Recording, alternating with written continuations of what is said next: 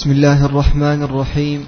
الحمد لله رب العالمين والصلاة والسلام على أشرف الأنبياء والمرسلين نبينا محمد وعلى آله وصحبه أجمعين. قال شيخ الإمام العلامة عبد العزيز بن باز رحمه الله تعالى في كتاب الدروس المهمة. الدرس السادس شروط الصلاة.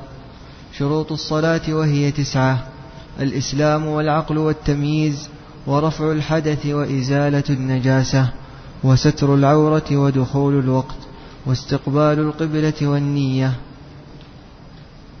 نعم. الدرس السابع أركان الصلاة. أركان الصلاة وهي أربعة عشر القيام مع القدرة وتكبيرة الإحرام وقراءة الفاتحة والركوع والاعتدال بعد الركوع والسجود على الأعضاء السبعة والرفع منه والجلسة بين السجدتين والطمأنينة في جميع الأفعال والترتيب بين الأركان والتشهد الأخير والجلوس له والصلاة على النبي صلى الله عليه وسلم والتسليمتان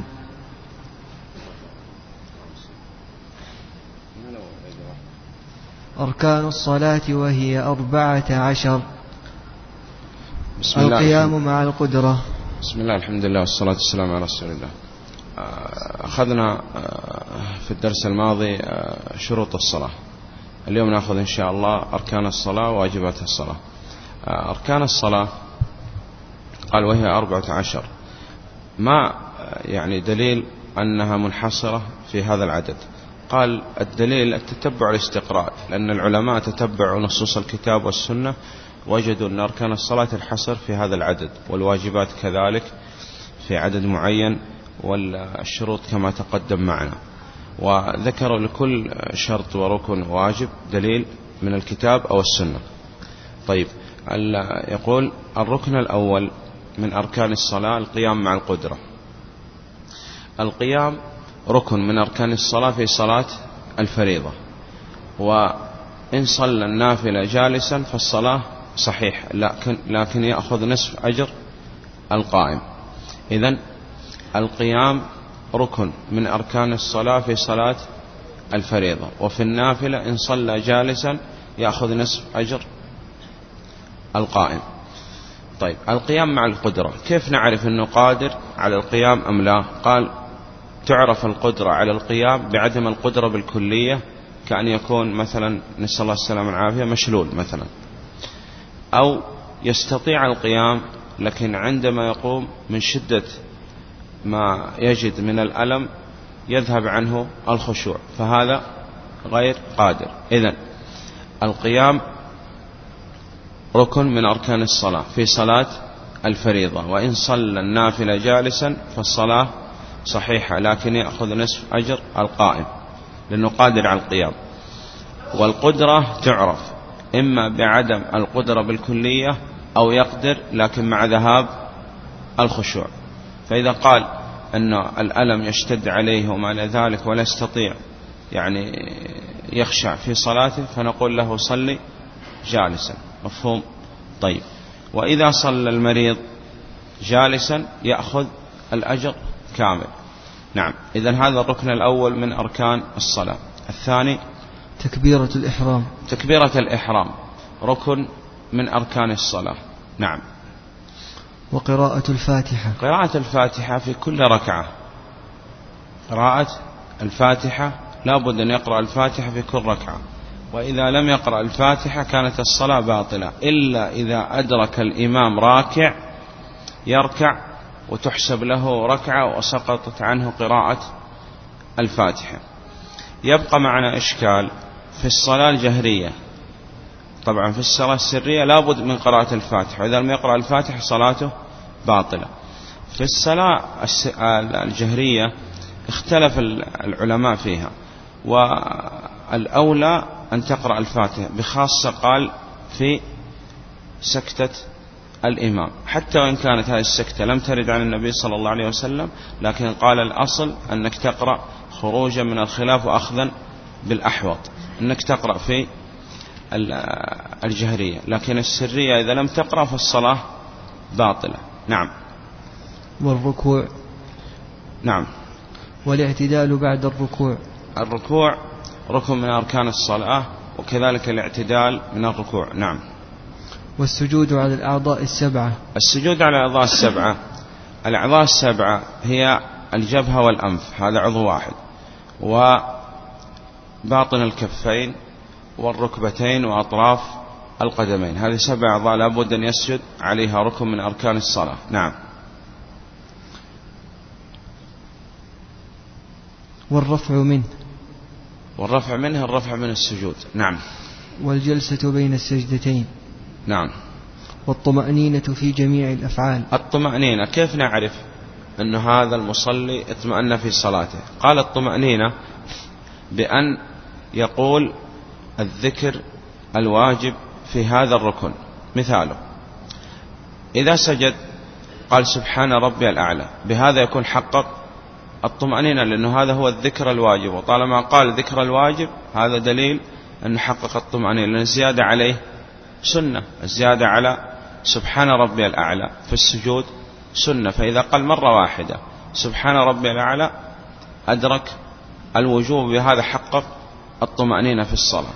والمسيء في صلاته كان يسرع في صلاته ولذلك أمر النبي صلى الله عليه وسلم أن يطمئن في كل الأركان. نعم. الترتيب بين الأركان. الترتيب بين الأركان إلا لا يصح أن يقدم ركن على ركن. مثاله قال آه، أول ما يبدأ يركع مثلا ثم بعد هذا يرفع ويقرأ الفاتحة. نعم. والتشهد الأخير. خرج به التشهد الأول. فالصلاة إذا كانت رباعية أو ثلاثية فيها تشهد أول وتشهد أخير. فالتشهد الأخير حكمه ركن. طيب في صلاة الفجر لا يوجد إلا, إلا تشهد واحد. هذا هو تشهد أخير. حكمه ركن من أركان الصلاة. التشهد الأخير هذا ركن من أركان الصلاة. بعده. والجلوس له. والجلوس له. لماذا قال؟ لأنه ممكن بعد السجدة الثانية في الركعة الثانية في صلاة الفجر أن يقوم مثلا ويقرأ التشهد وهو قائم. قال لابد من الجلوس للتشهد. هذا ركن من أركان الصلاة. إذا عندنا التشهد وأن يجلس لهذا التشهد. نعم. والصلاة على النبي صلى الله عليه وسلم. الصلاة على النبي عليه الصلاة والسلام أي الصلاة الإبراهيمية. نعم. والتسليمتان. أي الصلاة الإبراهيمية؟ في التشهد الأول أم في التشهد الأخير؟ في التشهد الأخير لأن في التشهد الأول سوف يأتي معنا سنة. وسوف يأتي معنا أن التشهد الأول سنة. آه واجب. والتشهد الأخير ركن من أركان الصلاة. والتسليمتان. نعم. انتهى الواجبات. نعم. الدرس الثامن واجبات الصلاة. واجبات الصلاة وهي ثمانية. جميع التكبيرات غير تكبيرة الإحرام. وقول سمع الله لمن حمده للإمام والمنفرد. وقول ربنا ولك الحمد للكل. وقول سبحان ربي العظيم في الركوع. وقول سبحان ربي الأعلى في السجود. وقول رب اغفر لي بين السجدتين والتشهد الأول والجلوس له. نعم.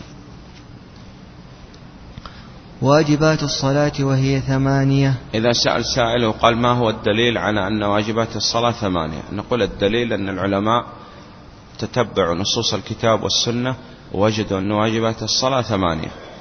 نعم. وهذا من يعني حرص العلماء على تقريب العلم للناس. نعم. جميع التكبيرات غير تكبيرة الإحرام. جميع التكبيرات عدا تكبيرة الإحرام يعني تكبيرة الانتقال عندنا. مثال التكبير من القيام للركوع. هذا حكمه؟ واجب. وتكبيرة الإحرام حكمها كما تقدم معنا ركن من أركان الصلاة. قال جميع التكبيرات عدا تكبيرة الإحرام. يبقى معنا سوف يأتي معنا إن شاء الله عندنا التكبيرات الزوائد في صلاة الاستسقاء والخسوف مثلا فهذه حكمها سنة. مفهوم؟ نعم. إذا وعندنا التكبيرات في صلاة الجنازة. تكبيرات كم تكبيرة في صلاة الجنازة؟ أربعة فهذه الأربع أركان في صلاة الجنازة. كأن هذه الأربع تكبيرات تقوم كل تكبيرة تقوم مقام ركعة. إذا قال جميع التكبيرات يعني تكبيرات الانتقال عدا تكبيرة الإحرام لأن تكبيرة الإحرام ركن. عندنا تكبيرات في صلاة الاستسقاء وصلاة الخسوف فهذه التكبيرات الزوائد حكمها سنة. مفهوم؟ نعم. يعني إذا سهى الإمام وترك التكبيرات الزوائد في صلاة الاستسقاء مثلا تبطل الصلاة؟ لا. تعمد تركها فالصلاة صحيحة. طيب. نعم. وقول سمع الله لمن حمده قول سمع الله لمن حمده لمن قال للإمام والمنفرد. وقول ربنا ولك الحمد للجميع إمام ومنفرد ومأموم. نعم. وقول سبحان ربي العظيم في الركوع. سبحان ربي العظيم. مرة واحدة هذا واجب. ثم يزيد عليه ما شاء. يزيد إما يقول سبحان ربي العظيم مرة ثانية أو يقول سبوح قدوس رب الملائكة والروح أو سبحانك اللهم ربنا وبحمدك اللهم اغفر لي. إذا لابد وجوبا أن يقول مرة واحدة سبحان ربي العظيم. طيب. لو قال في الركوع لم يقل سبحان ربي العظيم قال سبوح قدوس رب الملائكة والروح. ترك واجب من واجبات الصلاة لأن الواجب أن يقول سبحان ربي العظيم مرة. ثم بعد هذا يزيد ما شاء. مفهوم؟ نعم. كذلك في السجود الآن يقول مرة واحدة سبحان ربي الأعلى ويزيد ما شاء. لو ترك سبحان ربي الأعلى وقال مكان سبحان ربي الأعلى سبوح قدوس رب الملائكة والروح فهو تارك لواجب من واجبات الصلاة. نعم. وبين السجدتين يقول رب اغفر لي مرة واحدة ثم يزيد رب اغفر لي رب اغفر لي رب اغفر لي. نعم. والتشهد الأول. تقدم معنا أن التشهد الأخير ركن من أركان الصلاة والتشهد الأول واجب من واجبات الصلاة. نعم. والجلوس له. والجلوس له لأنه قد يقرأ التشهد وهو قائم مثلا. فلا بد من الجلوس للتشهد الأول وحكم الجلوس للتشهد الأول واجب وحكم الجلوس للتشهد الأخير ركن من أركان الصلاة. نعم. الدرس التاسع. بيان التشهد وهو أن يقول التحيات لله والصلوات والطيبات السلام عليك أيها النبي ورحمة الله وبركاته السلام علينا وعلى عباد الله الصالحين أشهد أن لا إله إلا الله وأشهد أن محمدا عبده ورسوله. التحيات لله. التحيات يعني كل تحية لله. والصلوات تشمل صلاة الفريضة وصلاة النافلة والصلاة أي الدعاء. يعني كل صلاة لله سواء كان دعاء أو صلاة فريضة أو صلاة نافلة.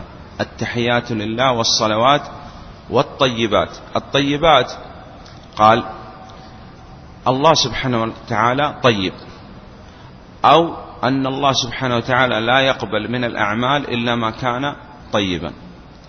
التحيات لله والصلوات والطيبات. ثم قال السلام عليك أيها النبي ورحمة الله وبركاته. السلام اسم من أسماء الله. وندعو الله سبحانه وتعالى أن يسلم النبي صلى الله عليه وسلم من كل نقص وعيب. وهذا فيه دليل أن النبي صلى الله عليه وسلم بشر. ولذلك لا يقال السلام على الله لأنه لا يدعى لشيء بالسلام إلا يكون قابل للنقص. والله سبحانه وتعالى منزع عن كل نقص وعيب.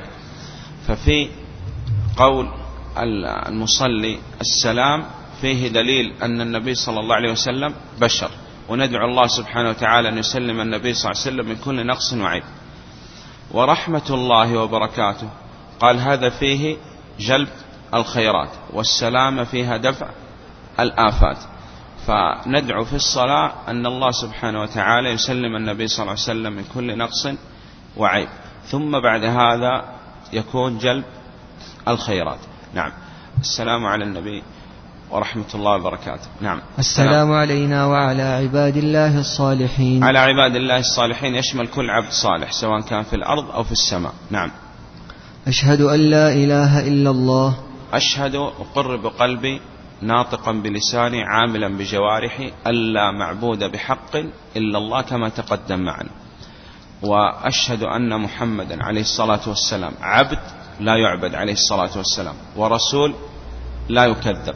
وقلنا عبد تتضمن أن النبي صلى الله عليه وسلم أعبد الخلق لا طريق إلى عبادة الله إلا عن طريق عليه الصلاة والسلام وهذا فيه رد على المبتدع. وفيه أنه عبد أي ليس له شيء من خصائص الربوبية رد على الذين يستجيرون به عليه الصلاة والسلام.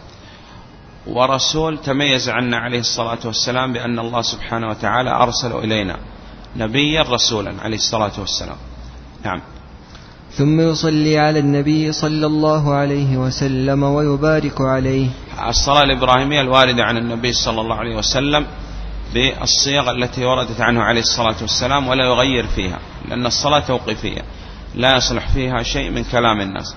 يعني مثاله لو قال في الصلاة الإبراهيمية اللهم صل على سيدنا محمد. هو عليه الصلاة والسلام سيد ولد آدم لكن لم ترد إضافة سيدنا في الصلاة الإبراهيمية. يكون هذه الزيادة مخالفة لما جاء عن النبي عليه الصلاة والسلام. نعم. فيقول اللهم صل على محمد وعلى آل محمد. الصلاة من الله. هي ثناء على المصلى عليه في الملأ الأعلى كما فسر ذلك أبو العالية كما ثبت في البخاري وغيره. طيب. اللهم صل على محمد عليه الصلاة والسلام. نعم.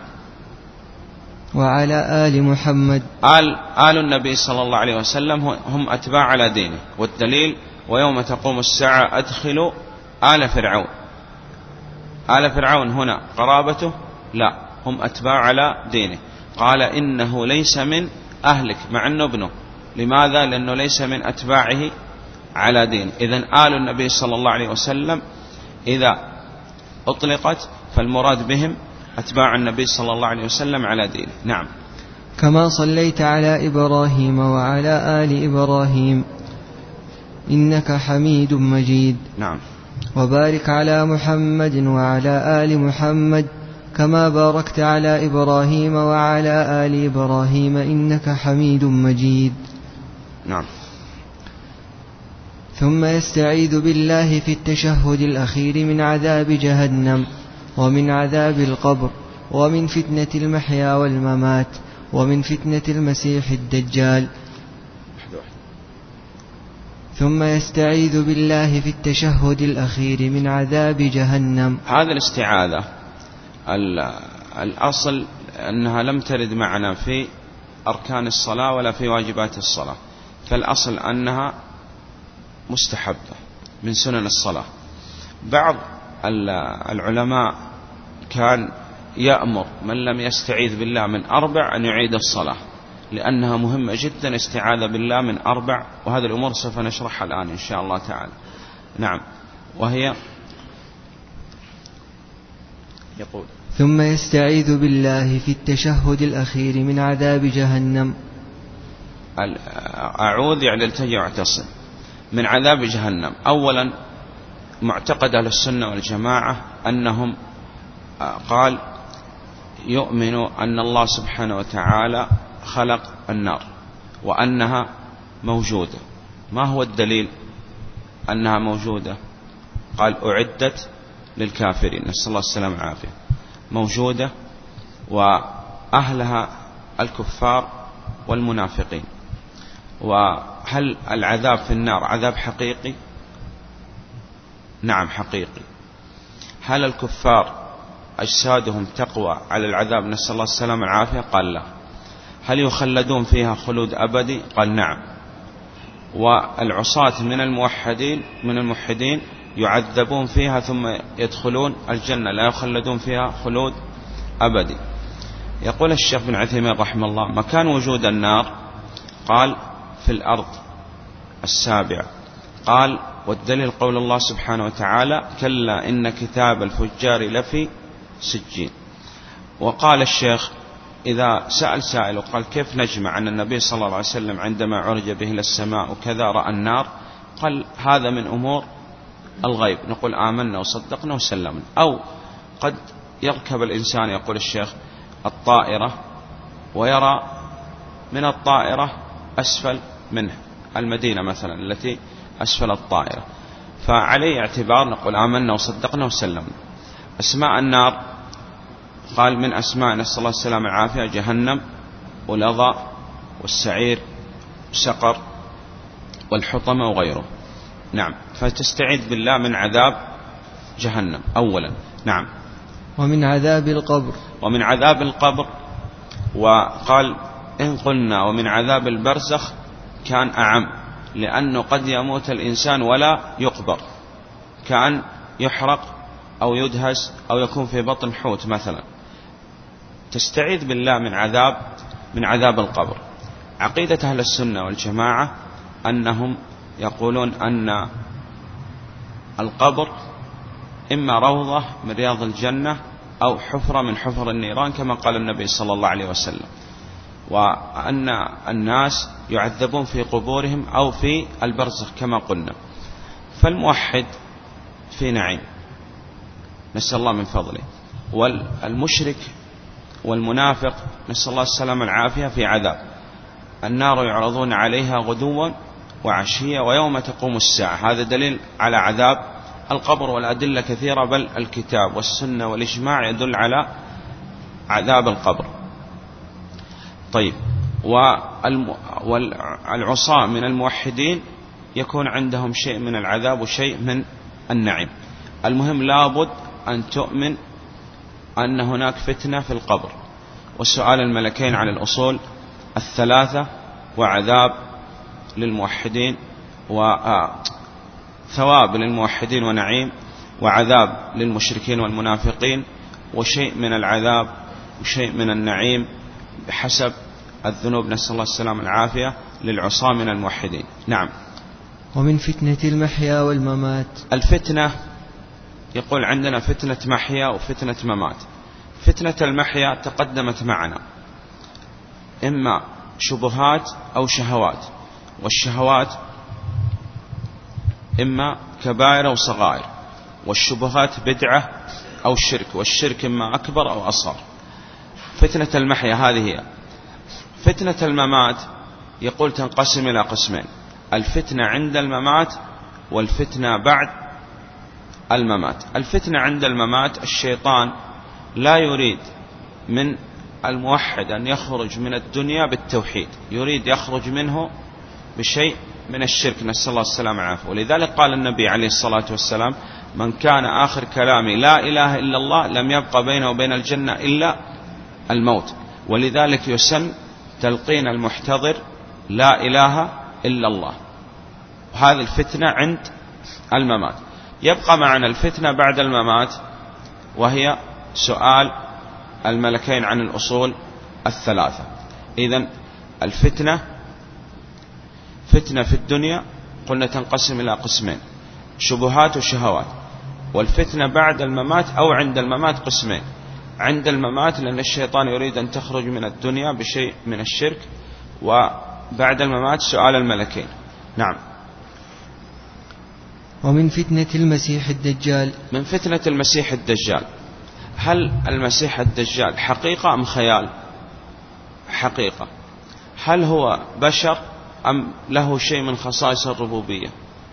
بشر. ما هو الدليل أن الدجال بشر؟ ها يا أخوان من يجاوب؟ نعم. أولا أن معتقد أهل السنة والجماعة أن نفسا لن ترى الله حتى تموت وأنه ما يمكن أحد يرى الله سبحانه وتعالى في في الدنيا. رؤية الله رؤية المؤمنين لربهم تكون يوم القيامة وفي الجنة على ما يشاء الله سبحانه وتعالى. صحيح هذا الدليل الأول. الثاني أن بين عينيه كافر وقال أنه أعور العينين وإن ربكم ليس بأعور. وقال أنه أيضا دليل على عجزه أنه لا يستطيع دخول مكة ولا المدينة ولا يستطيع أن يسلط على التميمي عندما يشق نصفين ويعيد كما كان. قال فلا يسلط عليه وغير أدلة كثيرة تدل على أن هذا الدجال عبد صحيح مخلوق ليس له شيء من خصائص الربوبية. هو حقيقة؟ قال نعم حقيقة. وما من نبي من الأنبياء إلا وحذر أمته من الدجال ومنهم نبينا عليه الصلاة والسلام. لكن فتنة الدجال ذكرت مرتين. ذكرت في فتنة المحيا ثم أفردها النبي صلى الله عليه وسلم مرة أخرى. وهذا دليل على خطر. هذه الفتنة لأن فتنة عظيمة. وقال آه، يدعي الربوبية وعنده جنة وعنده نار وما ورد في الحديث. وقال يعني هذه فتنة عظيمة نسأل الله السلامة والعافية. نعم. إذا إخواننا هذه الأمور الأربعة مهمة جدا. وقلنا أن بعض السلف كان يأمر من لم يستعيذ بالله من أربع أن يعيد الصلاة. نعم. ثم يتخير من الدعاء ما شاء. آه، مواطن الدعاء في الصلاة في موضعين. الموضع الأول في السجود والموضع الثاني بعد التشهد وقبل التسليم. هذه مواضع الدعاء في الصلاة. ولم يثبت عن النبي صلى الله عليه وسلم قط أنه دعا بعد الصلاة.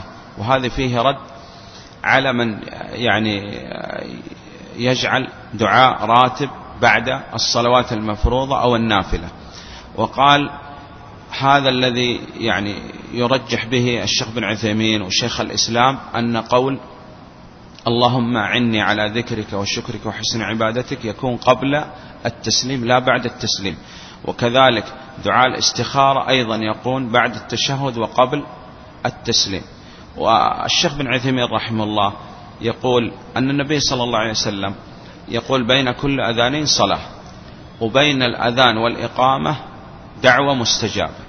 فيقول بعض الناس يقول الشيخ بن عثيمين رحمه الله يقول بعض الناس يصلي هذه الركعتين بين الأذان والإقامة ويسرع فيها حتى يتسنى له بعد أن يسلم من الصلاة أن يدعو. يقول هذا من الجهل. الأصل أنه في الركعتين يدعو. في أي موضع؟ قال إما في السجود أو قبل التسليم. فهو كيف يترك؟ يقول موطن إجابة الدعاء ثم يختار موطن ليس فيه دليل على إجابة الدعاء يدعو فيه. فهذا الأصل أن يتخير الإنسان السجود وقبل التسليم. وبعد التسليم سوف يأتي معنا أنه يستغفر الله سبحانه وتعالى وهذا الوارد عن النبي عليه الصلاة والسلام. نعم. ثم يتخير من الدعاء ما شاء ولا سيما المأثور من ذلك. هذا مهم جدا هذا الكلام اللي يقول الشيخ. لأن خير الهدى هدى محمد عليه الصلاة والسلام. والنبي صلى الله عليه وسلم أوتي جوامع الكلم. فالنبي صلى الله عليه وسلم جاء ليعلمنا كل شيء ومنه الدعاء. فأدعية النبي صلى الله عليه وسلم جامعة مانعة. فالأصل أنك تدعو في الصلاة بأدعية النبي صلى الله عليه وسلم. مثاله قال أن عائشة أم المؤمنين رضي الله عنها سألت النبي صلى الله عليه وسلم إذا أنا رأيت ليلة القدر ما أقول؟ قال قولي اللهم إنك عفو تحب العفو فاعف عني. لو تتعب وتبقى الحياة كاملة تبحث عن مثل هذا الدعاء الله أعلم لن تجد. هذا الدعاء أولا فيه توحيد وفي قال اللهم إنك عفو تحب العفو. أيضا توحيد. فاعف عني في ماذا؟ في بدني في مالي في أولادي في الدنيا في القبر في الآخرة يشمل كل خير في الدنيا وفي الآخرة. الصديق رضي الله عنه قال يا رسول الله علمني دعاء أدعو به في صلاتي. لم يقل له النبي صلى الله عليه وسلم أنت أفضل الخلق بعد الأنبياء والرسل وكذا وكذا وكذا من فضائل الصديق. قال وهذا دليل أن الصحابة كان يطلبوا من النبي صلى الله عليه وسلم أن يعلمهم الدعاء. وأبو هريرة رضي الله عنه قال بأبي أنت وأمي يا رسول الله أرأيت سكوتك بين التكبير والقراءة؟ ما تقول. فكان يسأل النبي صلى الله عليه وسلم عن هذا ويسأل النبي صلى الله عليه وسلم أن يعلمهم كيف يدعو الله سبحانه وتعالى. فقال قل اللهم إني ظلمت نفسي ظلما كثيرا ولا يغفر الذنوب إلا أنت فاغفر لي مغفرة من عندك. وارحمني إنك أنت الغفور الرحيم. بدأ بالتوحيد وختم بالتوحيد وفيها اعتراف بأن الله سبحانه وتعالى يغفر الذنب واعتراف أن أن المسلم عنده نوع من التفريط وأنه يذنب وإلا من عصم الله سبحانه وتعالى. فهذا الدعاء أدعة النبي صلى الله عليه وسلم جامعة مانعة. نعم. وهذا الأولى. بعض الطلاب مرة جاءني بورقة قال هذه الورقة فيها دعاء كان يدعو به الشيخ بن باز رحمه الله تعالى. فخذ يعني تعلم دعاء الشيخ بن باز. قلت الحمد لله نحن في غنى عن هذا لأن خير الهدى هدى من؟ النبي عليه الصلاة والسلام. نعم. ثم يتخير من الدعاء ما شاء ولا سيما المأثور من ذلك ومنه نعم. اللهم أعني على ذكرك وشكرك وحسن عبادتك. وهذا دليل أن الشيخ بن باز رحمه الله يرى أن هذا الدعاء يكون قبل السلام لا بعد السلام لأنه تقدم معنا لم يثبت عن النبي صلى الله عليه وسلم أنه دعا بعد صلاة قط. نعم. اللهم إني ظلمت نفسي ظلما كثيرا ولا يغفر الذنوب إلا أنت. فاغفر لي مغفرة من عندك وارحمني إنك أنت الغفور الرحيم. وقلنا هذا الدعاء هو الذي آه، علم النبي صلى الله عليه وسلم علمه الصديق رضي الله عنه. نعم. أما في التشهد الأول فيقوم بعد الشهادتين إلى الثالثة. وإن آه، ذكر الصلاة الإبراهيمية سوف يأتي معنا أن الصلاة الإبراهيمية في التشهد الأول سنة. نعم. أما في التشهد الأول فيقوم بعد الشهادتين إلى الثالثة في الظهر والعصر والمغرب والعشاء وإن صلى على النبي صلى الله عليه وسلم فهو أفضل لعموم الأحاديث في ذلك ثم يقوم إلى الثالثة. نعم. يكفي هذا.